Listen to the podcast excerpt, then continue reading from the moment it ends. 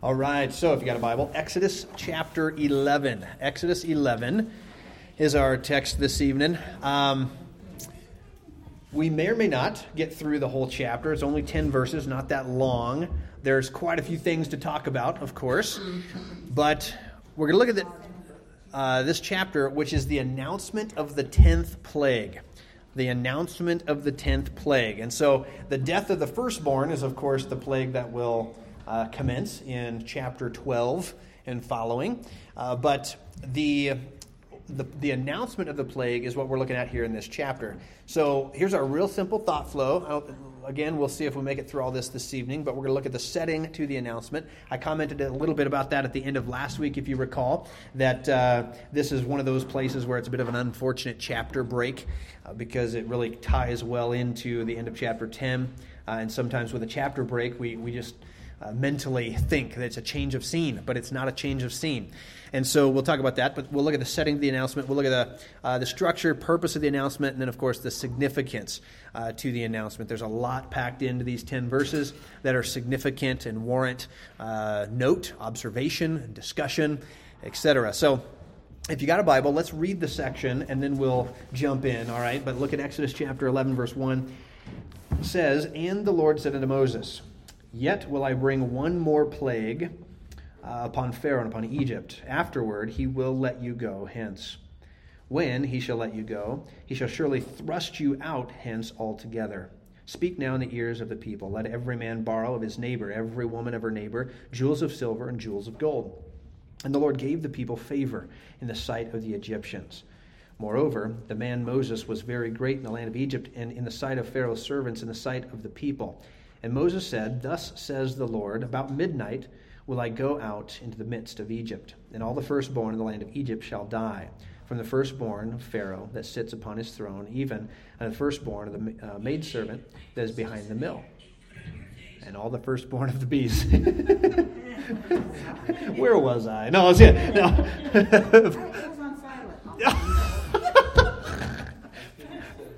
yeah, right. Fair enough. Yeah, it's all Warren's fault. No, it usually testimony of your wife. Man, you're getting no slack this evening, my friend. yeah. oh, where was it? No, verse six. Here we go. And there shall be a great cry throughout all the land of Egypt, such as there was none like it, nor shall there be any like it anymore. But against any of the children of Israel shall not a dog move his tongue against man or beast, that you may know how that the Lord doth put a difference or a distinction between the Egyptians and Israel. And all these uh, your servants shall come down unto me and bow down themselves unto me, saying, Get thee out, and all the people that follow you, and after that I will let, I will go out. And he went out from the from Pharaoh in great anger. And the Lord said unto Moses, Pharaoh shall not hearken unto you, that my wonders may be multiplied in the land of Egypt. And Moses and Aaron did all these wonders before Pharaoh, and the Lord hardened Pharaoh's heart, so that he would not let the children of Israel go out of his land. All right, now uh, let's talk first as we jump into this chapter, the setting to the chapter, which uh, like I said, it, this is one of those unfortunate chapter divisions that we see here in the scripture. There's a number of those in the scripture. Remember, chapter divisions themselves are not inspired, they came way later. But nonetheless, they're obviously a very helpful invention to help us find passages, etc. But sometimes the, they uh, jump right in the middle of a narrative and they can sometimes break up our mental flow but recognize that the, Moses here delivers the warning of the coming final plague while still in audience with Pharaoh at the end of the ninth plague. All right, so try to men- mentally put yourself back where we ended last time. At the end, the, the uh, excuse me, the end of the ninth plague, we have Pharaoh call Moses and Aaron in. Moses and Aaron, you know, have that exchange with Pharaoh, but they're still in his presence when they give this announcement in, in chapter 11. And that becomes clear at the end of verse 8 when it says that it's there then, then that uh, Moses leaves Pharaoh in anger. And so, again, recognize that the speech by Yahweh to Moses that's recorded in this chapter may have occurred at a previous time, Or it may have even happened in the moment uh, that Moses is standing before Pharaoh. In other words, it says in verse 1 the Lord said unto Moses, right? That may have happened in the very presence of Pharaoh, uh, or it may have been something that was given at a prior time, right? It was an, an announcement that Moses and Aaron were equipped with. They just hadn't yet delivered to Pharaoh, right? But the point is, they're still in the presence of Pharaoh when uh, at the end of, you know, we, we attach this to the end of chapter 10 and the, the ninth plague. All right? So just recognize that that's the scene. And uh, so Moses, because remember, th- that's where it can get confusing. If you remember where we left off last time, at the end of chapter 10, Pharaoh in anger says, Get away from me, and you will see my face no more. Remember that? And then Moses responds in verse 29 and he says, You have spoken well, I will see your, uh, your face again no more. But but then we read chapter 11 and he's still talking to Pharaoh. Well, it's still the same scene, all right? That's the point. Is he hasn't yet left the presence of Pharaoh. Uh, but of course that's what he does in verse 8. Now, again, the, the structure of the announcement that uh, Moses and Aaron make here to Pharaoh is is uh, pretty simple, but it's a bit repetitive from some material that we've already thus far seen. In other words, this the fancy word is pericope. Are you familiar with that term? It uh, just means a an episode or a paragraph in a narrative flow. But a, uh, that's what a pericope means. So if you get into the reading of the commentary, literature, etc., you'll come across that term every once in a while. But this pericope, as it's called, chapter 11, verses 1 to 10, has really a three part structure, which, you know, is pretty simple thought flow uh, and what we have here is the actual announcement of the death of the firstborn is given in the middle, right? That's verses eight to or four to eight. That's kind of the the core of the chapter. That's the announcement that Moses and Aaron are there to deliver. But it's carefully sandwiched between two uh, reminders of what has previously been revealed. In other words, verses 1 to 3 are repetitive. We've already seen God predict this, so this is repeat material. Uh, the first reminder that is given in this text, verses 1 to 3, is that the 10th plague would be effective at producing the Exodus, right? In other words, this is the final plague. God makes that clear that this is the final plague that will result in the Exodus itself. That Pharaoh will finally relent and, and release the children of Israel, and they will uh, exit Egypt in the Exodus but also that when they leave Egypt in the Exodus, that they will be financially rewarded. Recall, this has already been predicted. Back in the burning bush scene, uh, God alluded to this. In fact, uh, it, has been mentioned a couple of times along the way. So here it is, it is rehearsed. That's not new information, but it is a reminder. The second reminder shows up in verses 9 and 10. That's the end of the chapter that, and the second reminder is that the whole series of prior plagues had not resulted in the Exodus because that was the way Yahweh had planned it all along. Right? In other words, this is following the exact pattern that Yahweh has been predicting. And so those those two, you know, reminder portions of the chapter is is intentional. In other words, this surrounding of the new narrative material, the new information shows up in verses 4 through 8, surrounding that with reminder material uh, helps orient the reader listener to the fact that the plague of the death of the firstborn is the climactic plague that will accomplish exactly what God has predicted. In other words, this is one of those, one more of those examples. Remember, I, I camp on this every once in a while that the original audiences would have most likely been hearing these passages read rather than reading them right i mean those it was later that these copies were became more plenteous originally we read about it in the book of deuteronomy that most you know the, the law was often read publicly uh, and it was it was to be read regularly in public so that people could hear the word of god. But not every family would have a copy of the torah originally. So the point is these narrative materials are, are written in such a way that if you are a listener right then it's it the whole point is it's a recap it's kind of giving you the information you already know but it's, it's kind of it's one of those seams in the story it's a hinge in the story it's helping you catch up to speed remi- reminding you of the key moments the key pieces of, of information you need to know before they jump into the next uh, part of the narrative. And so this is a good example of that. But again, the whole idea is that as it's re- reminding the audience of what's coming, it's emphasizing that this idea uh, that this the tenth and climactic plague is about to happen, but it's happening exactly the way God predicted. So the function of this chapter is, of, of course, again to emphasize that God is always true to His word, whether it's His threats or His promises. God is always true to His word, and so he he mentions that. He says, "Do you remember that thing I, you know I said about gaining wealth? Well, it's about to happen. Do you remember that I said that this was going to be the tenth and final plague? Well, it's going to happen. In other words, God's simply reminding them of what He's already said, so that when it happens, it will be, you know, He'll be vindicated. Uh, not to get off on that tangent, but I was recently studying uh, Upper Room Discourse. Uh, you were reading a lot of those chapters recently in book of John. And in John uh, 13, Jesus makes mention of that. He says, I'm, I'm, he actually predicts the tempt, or I'm sorry, the uh, about said temptation of Judas, but when Judas betrays him, he he predicts that, and he he actually tells the disciples why he's predicting it. He says so that when it happens, you won't be offended, but you will know that this is the case. This is the way it must be. In other words, the prediction, this has the same function. God's predicting what's going to happen so that when it happens, God is vindicated. His word is vindicated.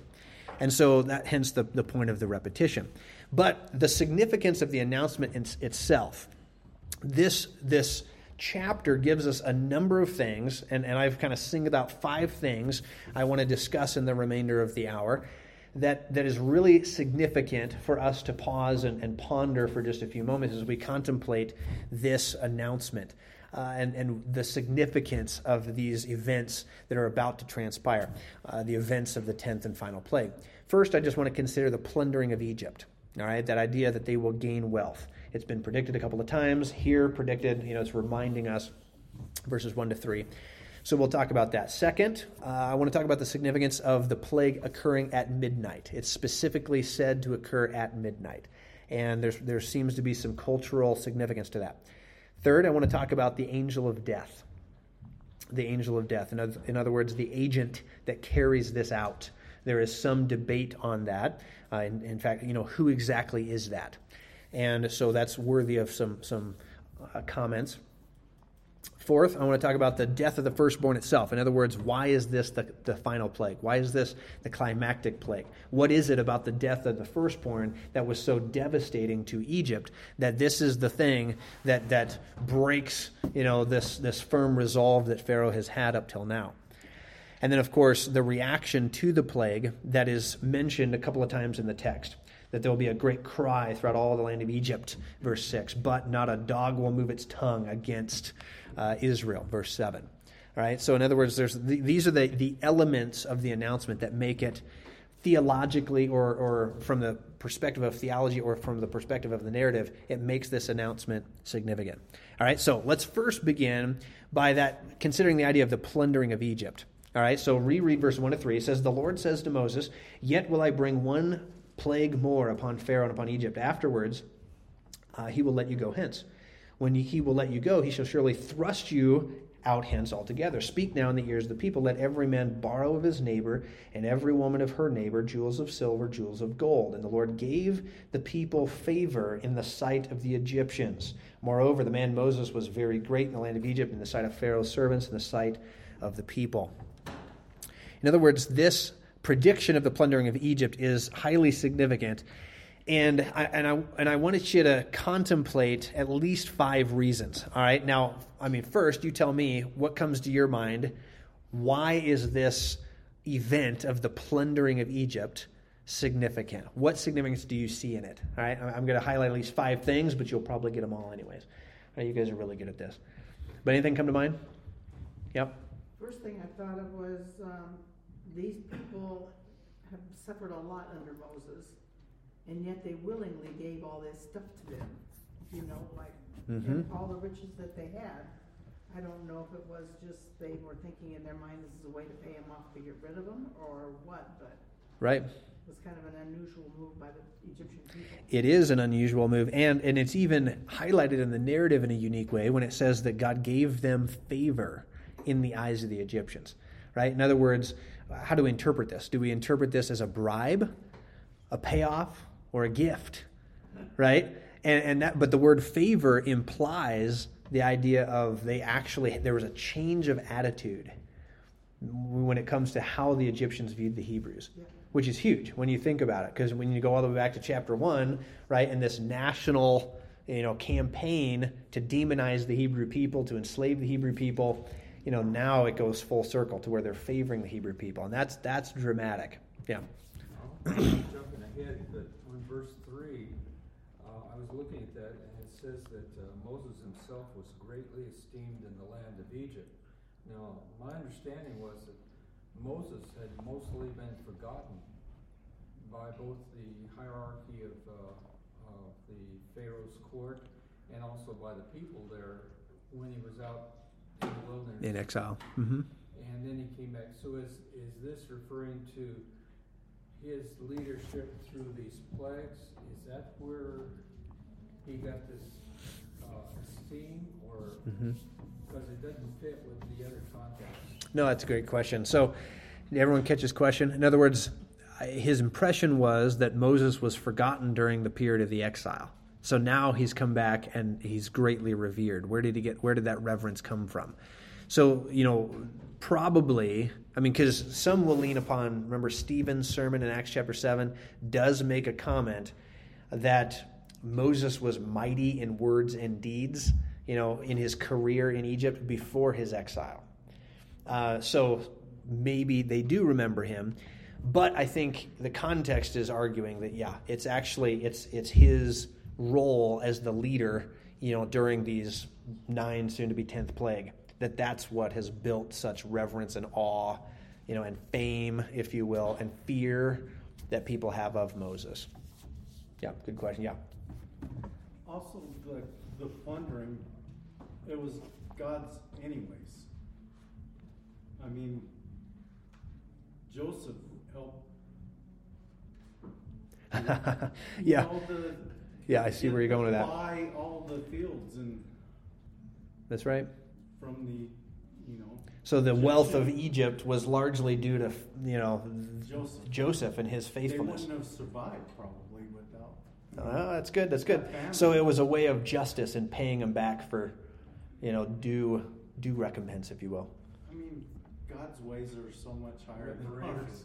Reparations, right? I know it's a bad word right now, but reparations. Yeah, right. Yeah, watch your mouth. No, just kidding.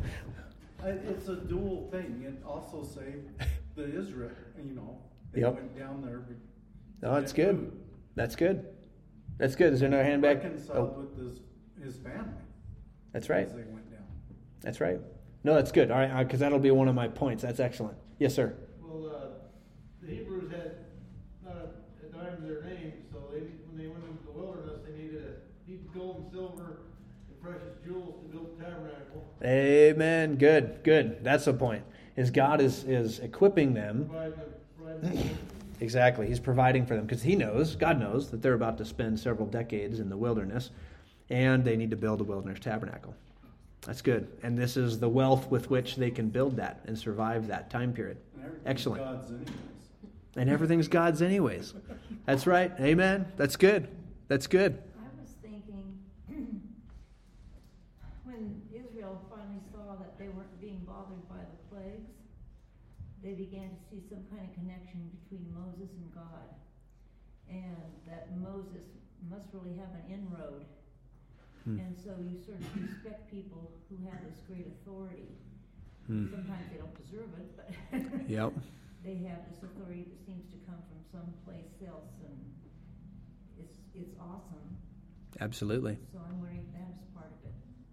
Absolutely. It says in Scripture, he was esteemed in the eyes of But, the Egyptians. esteem in the eyes of the Egyptians is because even if you don't really respect some authority as such, underneath you'd be saying he's really not a good authority figure. But look what he's doing. Right. Right. Just in awe of his And- and so accomplishments. my, my idea of esteem doesn't mean that man Moses is really a great God, but rather a great guy. But look who look what happens when he does stuff. Right. When he speaks. No, that's good. That's good. And there will be, and it's later in chapter 14, but there is an equivalent phrase where the, the Israelites began to fear Moses. You know, because like you said, that's this one's specifically talking about the Egyptians' reverence for Moses, but the Israelites will also have learned that same reverence, and it actually uses the term fear. You know, did you have a hand up? No. Oh, somebody had a hand up. Okay, go ahead. So I was thinking too, because of the uncleanness, they couldn't go to their temples and give sacrifices and gifts to their gods to ask for a way out. So they may just be taking those to Moses to basically sacrifice to that God, since that God seems to be still available. No, that's interesting. Almost as a as a token of faithfulness to Yahweh. You know, saying, "Hey, Here's my prayers. here, yeah, Go ahead. yeah, that's good. That's good. That's good." So, out of a fear of Yahweh, they're actually, uh, uh, you know, showing some devotion there rather than to their gods. That's an interesting thought, Elena. I was thinking too, it maybe kind of goes with this, but God has just demolished all of their gods, and then the last one is like wealth and can a god for people. That's a powerful thought. Yeah. So he's already humiliated their whole pantheon, right? But yeah, exactly. So now he's going to take their carefully hoarded wealth, right? that's a that's a good thought. Amen. I like it.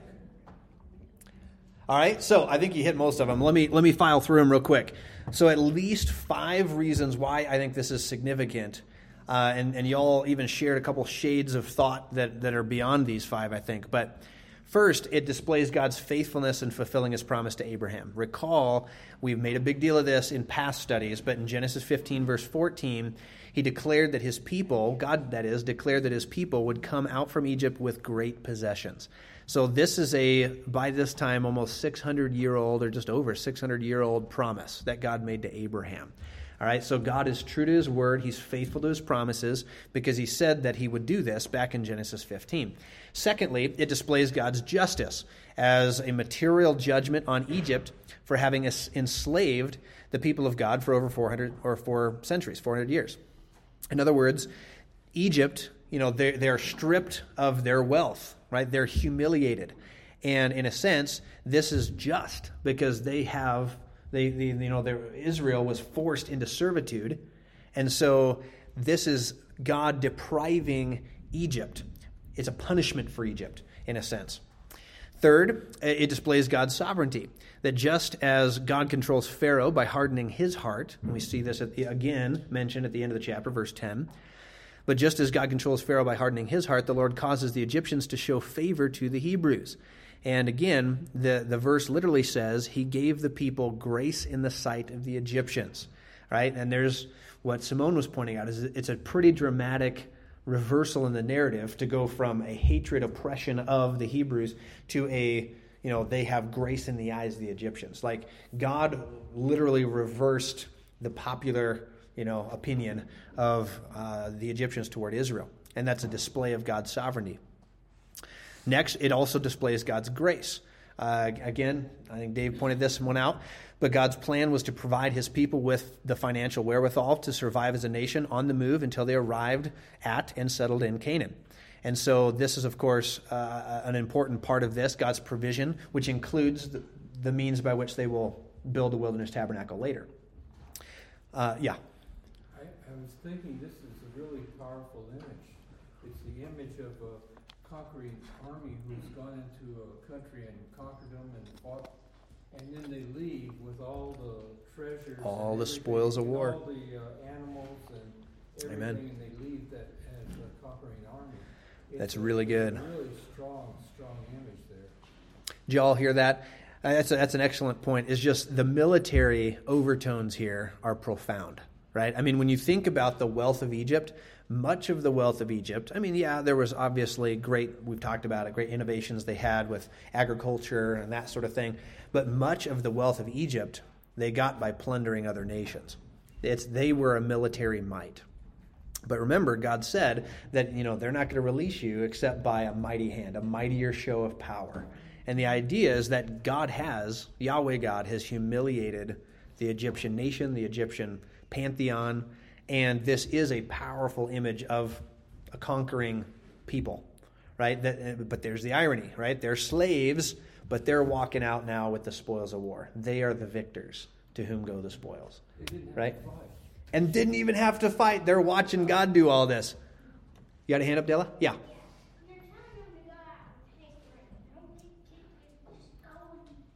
That's right. They're telling them to get out with haste, right? And they're even paying them off. right? no, that's good. Was there another hand up? Here's Yep. gas money.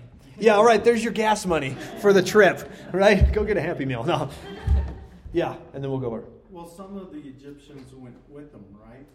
That's right. So like the lower class, the, but they gave all to follow Yahweh. Yep. The early Christian church, I mean, people, and they, they may, most of them didn't have much, but they sold all their possessions and laid it at, you know, the apostles' feet and said, whatever God has for us we'll do. That's good. Good. So a Um, sign of so- almost what? Faith. Yep. you know, Devotion to Yahweh. Yeah, devotion and some, I mean, everything falls because God said it was gonna happen, but Right. also, you know, nation of Israel was also to display God's grace to the whole world. Amen. It's good. Maybe a, maybe a foreshadowing of Ruth. She left her home and left everything to go with Naomi. hmm And these folks were, were leaving Egypt to go with uh, the Hebrew people. That's good. That's good. Did y'all catch that? But like the idea of the Egyptians that leave with the Israelites, foreshadowing what Ruth would later do forsake her people and her nation in order to identify with the people of God. It's good. Elisa, and then we'll come here, and then Thad. Yeah, go ahead, Elisa. was thinking of the reparations and that is such a huge topic right now, is because there are laws being passed right now to pay back descendants of people who were enslaved. Mhm. People are upset with that, right? Because the actual people that would receive this money were never enslaved. But here we're looking at reparations in a completely different way. These people were enslaved. Yeah, these were the enslaved They people. are getting justice immediately. Yeah. For what happened to them over four hundred years That's good. that they were there. That's right. Excellent. And that's a good distinction to make. Right, yeah. The modern, I mean, we were joking about it earlier, but the modern view of reparations is, yeah, it's a very, Not it's not justice. That's right. That's right. But this is, right, in, in the book of Exodus, what we're seeing. Uh, what were we going to say? And then we'll go to Thad. So many times God does this, and you know He He leads His army, but He is the one that does the fighting, not the army. Amen. And it happens over and over and over again. And this is just on a major scale, but That's right. it happens all through Canaan when when they get there. Amen. That's right. I know. I know. Ward's not with us because he's still sore, but you know, uh, but he's teaching through Joshua, right? I mean, like all the examples through Joshua. You know, Jericho, Judges. You know, they Oh, didn't lift a man. finger. They just blew their horns. That's right. That's it. That's all they did. And went for walks. Yeah, that's right. They went for a walk and tuned their horn, you know, right? And God brings down Jericho. Amen. Amen. Thad. I was just wondering, uh, when they settle in the land, where the Egyptians that come with them end up. Um, and if you can trace back and find some traces of Egyptian Mm-hmm. blood in the people of Israel. No, you. Yeah, no, that's a great question. So, uh, so I have to double check, but there there's some debate on it. But Shamgar, the judge, uh, is there's a particular word that is used of him that is uh, believed to be a reference to his Egyptian blood. That he may well have been. eh, There's a debate whether he himself was actually Egyptian and you know in Israel at the time, or he was an Israeli that was part Egyptian. Um, so there's that. There's there's uh, another place. I have to double check. I think it's the book of boy. I want to say Ezra, that traces the genealogies of some of the people groups that were associated with service at the temple. Uh, that that may well have some Egyptian blood. Um, and then the only other one I can think of off the top of my head is a bad example, but uh, but it's remember the uh, the dude that gets stoned because he uh, in the wilderness because he broke the Sabbath. Yeah, yeah, because he had an Egyptian mom, I think, or it was dad. I forget if it was his mom. Well, he had some Egyptian parentage as well, but. But I, that's a great question. You have to trace that a little more carefully. Those are just the ones that come to my mind. Yeah, it says uh, Was, or was he part Midian? he was something else, right? Because he was a half breed. Yeah. But I don't. He wasn't Egyptian. I don't think. I'm trying to remember. He was a half breed though, because Caleb means dog. Like his name means dog, and, that, and it's not a flattering title, you know, in antiquity, right? I mean, it's not like today, right? but yeah, I've double checked. I don't think that was Egyptian, but you're right. He was a half breed. I could be wrong, but for whatever reason, my mind was thinking he was half Midian. Midianite, maybe. Yeah, I've double checked that because he was a half breed. I just don't remember the other half. Yes, ma'am. Would they have just been adopted then into the tribes for inheritance? Because otherwise they wouldn't have an inheritance, yet they would be fighting alongside them. So there are different categories, and we'll talk about it a little bit, in fact, uh, in the end of chapter 12 and in chapter 13. There are different categories within the nation. In other words, y'all hear a question what happened to those Egyptians that go with the Hebrews? In other words, do they become Hebrews? Do they are they just adopted into the clan, you know, some clan somewhere? That does happen on occasion, right? So, for instance, Rahab, right, the harlot, uh, Jericho, she is just brought right into the Hebrew nation, and she becomes Hebrew. Ruth, another example of that. Um, we have several examples of that. But we also have, we'll have categories in the book of Exodus uh, even, and then later on the law, where it describes the difference between a, a ger is the Hebrew term, but it's a foreigner that is living in the midst of Israel. So they never officially become Israeli. They don't, you know, associate, uh, you know, with the nation as far as ethnicity or uh, there's some debate on religion. Um, like they, they don't necessarily become religiously Israeli or worshiping Yahweh, but they do reside within the nation. So they're resident aliens. Does that make sense? So, so undoubtedly, some of them maintained that status. So I'm sure that was a mixed bag. You know, some would be adopted in that would just be integrated fully into Hebrew society by intermarriage, etc. Um, some would probably remain distinct. Yeah. It's, it's kind of like I heard today, is that if you've uh, lived in Nevada for twenty years, after you've moved here, then you're officially a Nevadan. You're a Nevadian. Does it take 20 years? Oh, man, I'm only like eight. Doggone it. No. yeah, Gabriel. I was, I think just the Egyptians were kind of like, oh, maybe their God is a good God, so we better follow them instead of scriptures and our gods. Exactly. And I think you're exactly right. I think that's why there were many Egyptians that left and went with the Hebrews, is because of that very thing. They were they revered the God of the Hebrews when they saw that all their gods were worthless. That's good. That's absolutely right, my man. So, also, I want to point this out. Right, I, um, I think this is profound, but I think this plundering of the Egyptians, uh, particularly the idea of them finding, you know, the Hebrews having grace in the eyes of the Egyptians, also displays what we've talked about this a couple of times in the last couple three weeks but it displays Pharaoh's loss of reality. In other words, these verses bring strongly to the reader's attention a sense of the psychological distance that had developed between Pharaoh and the rest of the Egyptians. In other words, we've made this point a couple times how Pharaoh seems to have been insulated perhaps from the worst of the plagues. Right? Do you remember just in the last chapter, his people, verse, chapter 10, verse 7, are pleading with him to like just let Israel go. Do you not realize the land is being destroyed?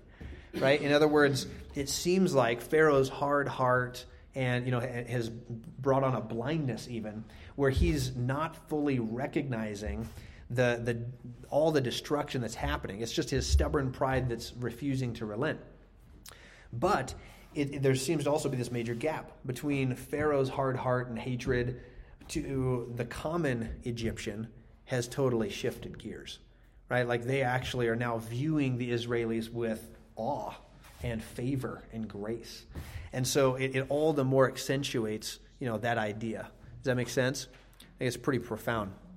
All right, so um, again, th- this just to elaborate on that for just a second, but the Egyptians in general had, had come to respect the Hebrews, presumably out of part of uh, partly out of fear, partly out of pragmatism.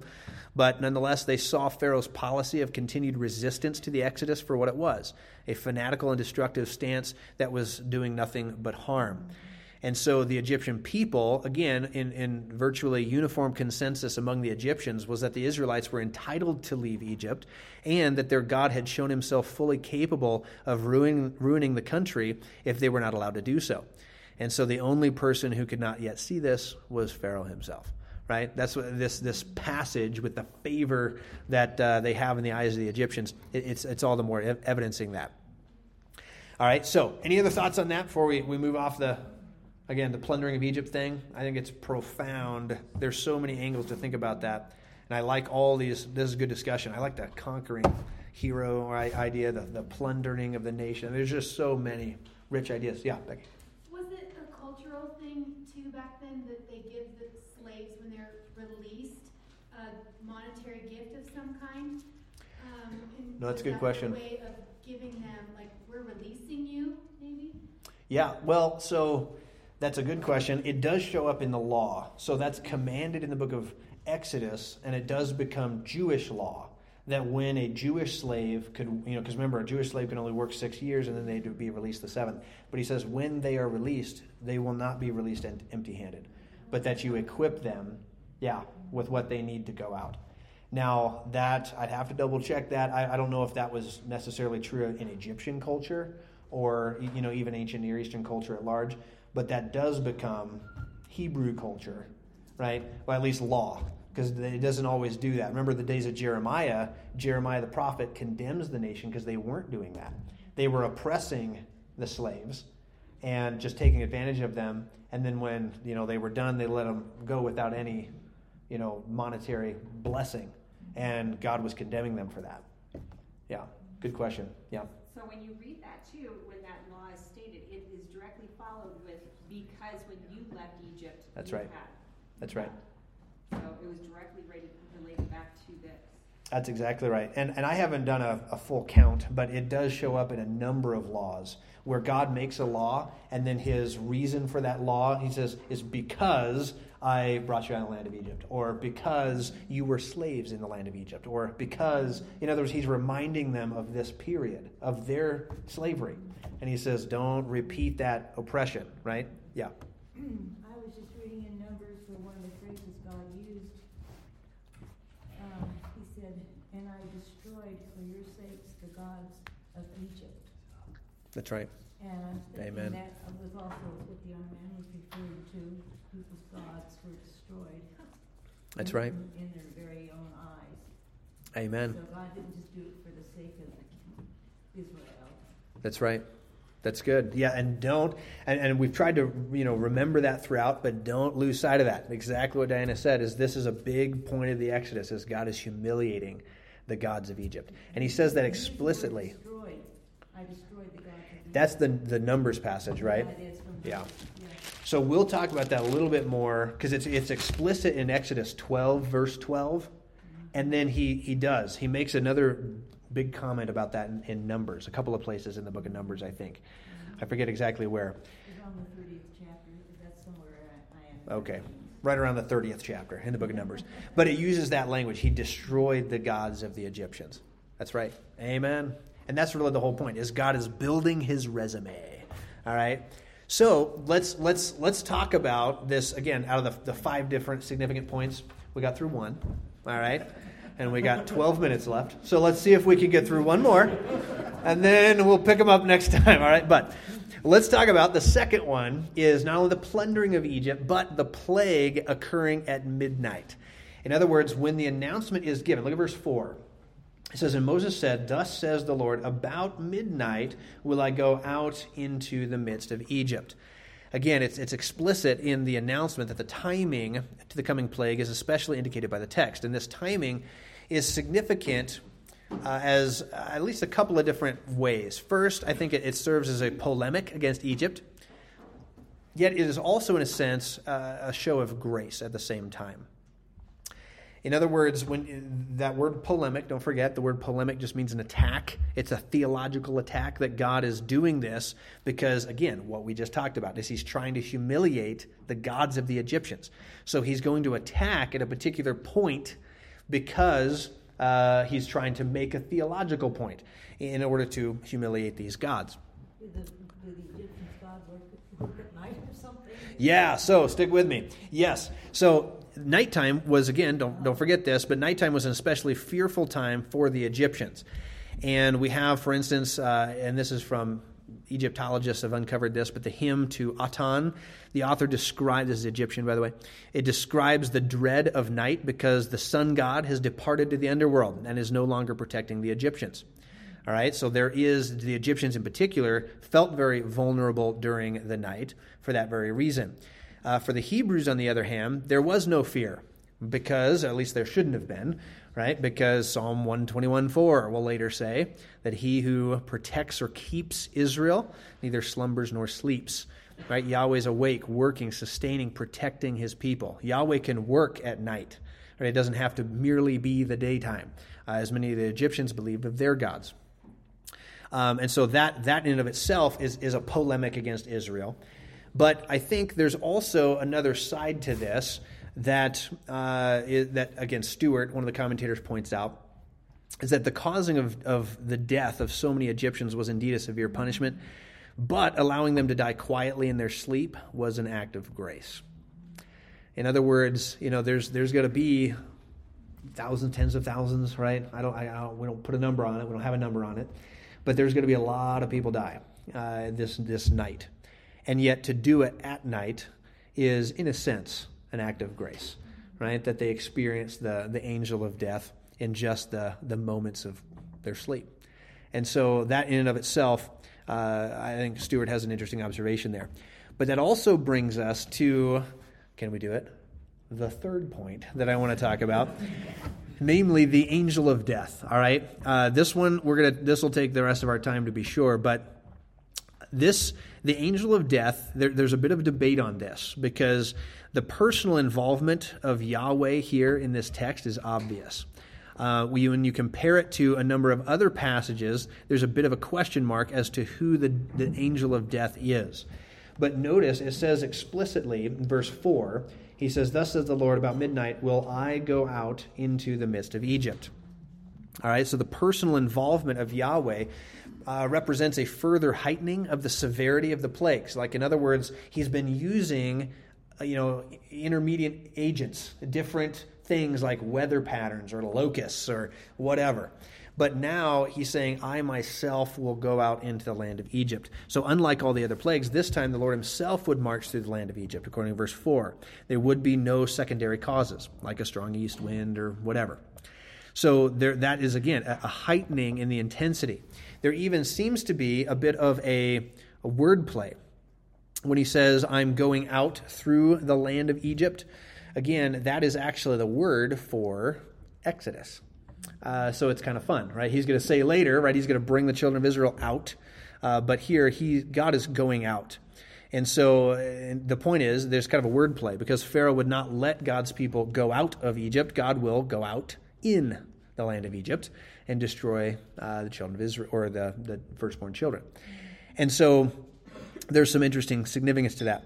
Um, but, and, and, and I think, I mean, we don't have time to work through a ton of these other passages, uh, but what's fascinating is you compare this, you know, there's, there's, I'd like to probably give a whole lecture to this later about the angel of the Lord, right? We, uh, we see that character show up mm, a couple dozen times in the Old Testament, really important Old Testament character. Uh, but the, the question mark is who is this angel of death? Is it, a, is it Yahweh himself? Right? In other words, it, or you could even get more specific the angel of the Lord. Is it God the Father or God the Son? Or is it just a, uh, an angel that God uses for this specific task? Right? Um, there's, there's different passages even that will, especially in the Psalms, Psalm 78, for instance, Psalm 106, uh, where it describes this event in retrospect. Uh, it uses you know language that's a little bit different, but the, the the question is ultimately you know settled by the fact that God, whether he used it was you know God the Father, God the Son, or an angel specifically authorized by God to carry this out. The point is, God Himself is the one that's taking you know the credit for this. Right? He's saying this this was me. I went through the land of Egypt. And so that's that's the point of the heightening of the plague. All right. but um, you know, any any thoughts on that? Any questions on that? I know we have. Yeah. I was just thinking, trying to find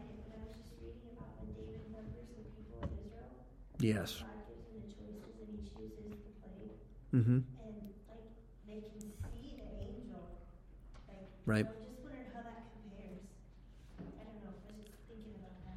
Right. It trippy to me that they could see the angel at that point, and I wonder if it was kind of the same here, and I don't know. No, that's a great question, and and you know the text here isn't as clear, right? Because it's happening. It says at midnight. There's less of a visual, you know, description of it. it will just say, uh, and I got to look at the actual verse, you know, because it says again in, in chapter 12, verse. Now it's still a prediction. Verse 23 it says, "The Lord will pass through uh, to smite the Egyptians." When he sees the blood upon the lintel and the two side posts, the Lord will pass over the door and not suffer the destroyer. See, there's one of those passages. We'll talk about more there, but I mean, I brought it up. But there, there's a, this is why there's some debate on this. Is it says the Lord will pass through and smite the Egyptians, but then once he sees the you know the blood on the door, it says he won't allow the destroyer to go in. So who is that? Like, are, is this the same individual, or, you know, same personage?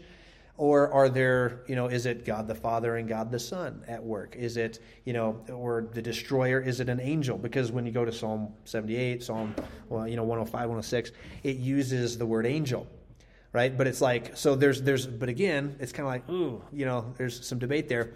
What did it look like? It was green mist. Exactly, right? exactly. Yeah, right. I saw it. I saw the movie, really. I mean, you know, it's true.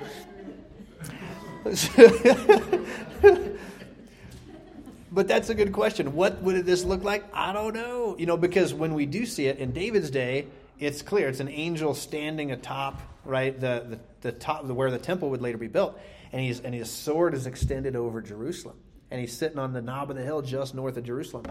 And it's like, you know, man, what? But what did it look like here? And I, I don't know. I don't know. It doesn't give us that visual, you know, what, what it visually would have looked like. Or was it, you know, was there a visual? Right? I mean, was it God in spirit form? Why would that angel be different there than he is later when he's standing over Jerusalem? It would seem like they would have the same appearance, uh, but unless there's a reason not to. Well, that's the debate, is because, you know, it's like, because you have several times the title, The Angel of the Lord, which, you know, like I said, I'd like to give a whole lecture to that. Uh, it shows up a couple times later in the book of Exodus, which I, you know, I'm personally persuaded that that's probably a reference to the second member of the triune Godhead. Uh, you know, the angel of the Lord, when we have the definite article attached to it in the Old Testament. Um, but is that dis- different than the destroyer? You know, in, in Exodus twelve twenty three. You know, or exactly, or the angel of death. Is that a specific angel? Exactly, exactly. That is that's his job. He's designated as the angel of death, right? I mean, that's there's a debate on that. Um, because because you read these different passages and, it, and it's not always you know super clear. In fact, I got just a couple minutes, uh, not much, but let's go to Psalm 78. Let me just show you a couple of these references real quick since we're on the topic, and then uh, you know you can scratch your head along with the rest of us. But Psalm 78 verse 49. Remember Psalm 78, Psalm of Asaph. He's re- recording, rehearsing the history of Israel. But notice the way he, he uh, describes it in verse 49. It says, He, God, cast upon them the fierceness of his anger, wrath, and indignation and trouble by sending, and this is actually in the plural, but it says, evil angels among them. All right, so there's your, uh, your other way of phrasing it. Look now at Psalm 105.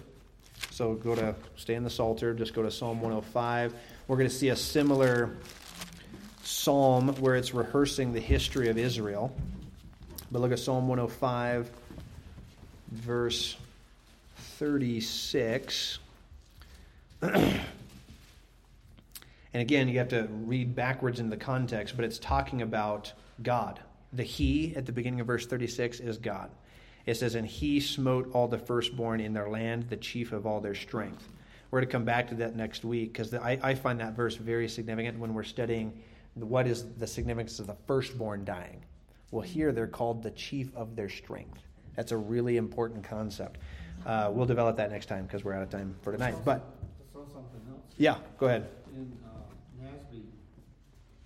there's a note that says literally in verse forty-nine of seventy-eight, it says a deputation of angels of evil. Yeah, a deputation. Is their action or are they really evil angels? Right. That would be the question that comes to my mind. Sure. Well, and that's the other thing is like because some will say, well, you know, we're these angels of you know evil and or evil angels, right? In other words, were they demonic spirits that God was allowing to to do their thing? Well, I'm thinking the Or- in front of the, in front of the Garden of Eden with their swords and fire. I mean, they could do evil to you. Exactly, right. are evil angels. Exactly, because that's the other way of doing it. Is to do evil means to do harm, right? And, in other, it's a, it's a, another way of saying they can do harm to you. Exactly. So that's what I mean. Like when you read the various passages, you're like, hmm. You know, ultimately, if God used, you know, an, uh, an angelic spirit in the process, the whole point of Exodus 11 and 12 is that God is claiming ultimate, you know, it's it's ultimate responsibility lies with Him. Right? Does that make sense? but he's targeting and this and we'll have to get into this next time but he's targeting particularly the firstborn so i would encourage you you know between now and next week if you you know have some spare time like right because we all have lots of that but but if you have spare time then do some research into that and and i would suggest to you you know that that uh, passage here in psalm 105 where it talks about the firstborn being the chief of all their strength in other words what was the significance of god taking the life of the firstborn in particular. Like what what would have been so devastating to uh, to Egypt? Why was that you know the straw that broke the camel's back, if you will? And Pharaoh finally relents, you know, and lets them go. All right. Wasn't the firstborn in Hebrew history very important to God? He said the first to come out of the matrix, whether it was animal or human. Mm-hmm. Those are his. They are That's right. unto him. That's right. So it's uh, the, the opposing kind of a concept, isn't it? For Yep. Egypt and Absolutely. And that's that, and that's one one of the points of significance. And it and it was not only Hebrew culture, but even Egyptian culture, highly significant. That's right. That's right. using it against it. Exactly. Exactly. Well, the Okay. one, you've got the, you know, kind of the family name, the. That's right. The right of primogeniture. Double inheritance. That's right. Double her- inheritance, and they became the rulers. Yep. Yep. And that's really the core idea, I think, is the fact that that was the next generation of Egyptian leadership, Yep. right? I mean, that was the backbone of Egyptian society. And God whoosh, takes it all away in a single night. That would have been devastating to that society. Because they weren't all babies. Some of them were already. That's right. their. That's right. Yeah, don't think it was all babies. Yeah. That's right. No, these there several would have been Forget that sometimes. full-grown adults, Yeah. active, productive adults, leaders in the society. Pharaoh's child who was coming up as the next Pharaoh. Yep, that's right. I was firstborn. Me too. Yeah, all right. Aren't you glad there was a Passover? Right, yeah, right. We're going to talk about that. Amen. All right. So next time we'll come back. We'll we'll kind of finish some of those thoughts, wrap it up, and then we'll finish chapter eleven. And then, boy, get ready. Chapter twelve is really rich with uh, you know a lot of narrative material, theological content. You know, with the the actual Passover itself, richly you know important material. But we are out of time for tonight. So let's close in prayer. We'll thank the Lord, and then we'll dismiss. Father, we thank you for the time tonight. Lord, we're so eager to know more of, of you and your word, to study in order to show ourselves approved, as Paul told to Timothy. But, oh, Lord, ultimately, that we would get a, a greater glimpse into your person, your glory, that we would have an awe of you that you command us to have, that we can only gain as we look into your word, as we comb through the scriptures and we look carefully at your, uh, your nature, your character, your mighty deeds, that, Lord, we would come to, to revere you. That, as was mentioned tonight, that we would see the, the bankruptcy of all false gods, false deities, uh, even our own carefully hoarded wealth, that that we would recognize that none of these things save, none of these things uh, ultimately work. But it's, it's only you. You are the one true and living God. Might that be something that we profoundly realize and live by? So, Lord, we, we pray your blessing as we go our separate ways this evening, that you would bring us back together to fellowship, to study, to learn together next week as we continue to this studying this passage. Lord, we pray your blessing in all of this, and we commit it to you in Christ's name. Amen.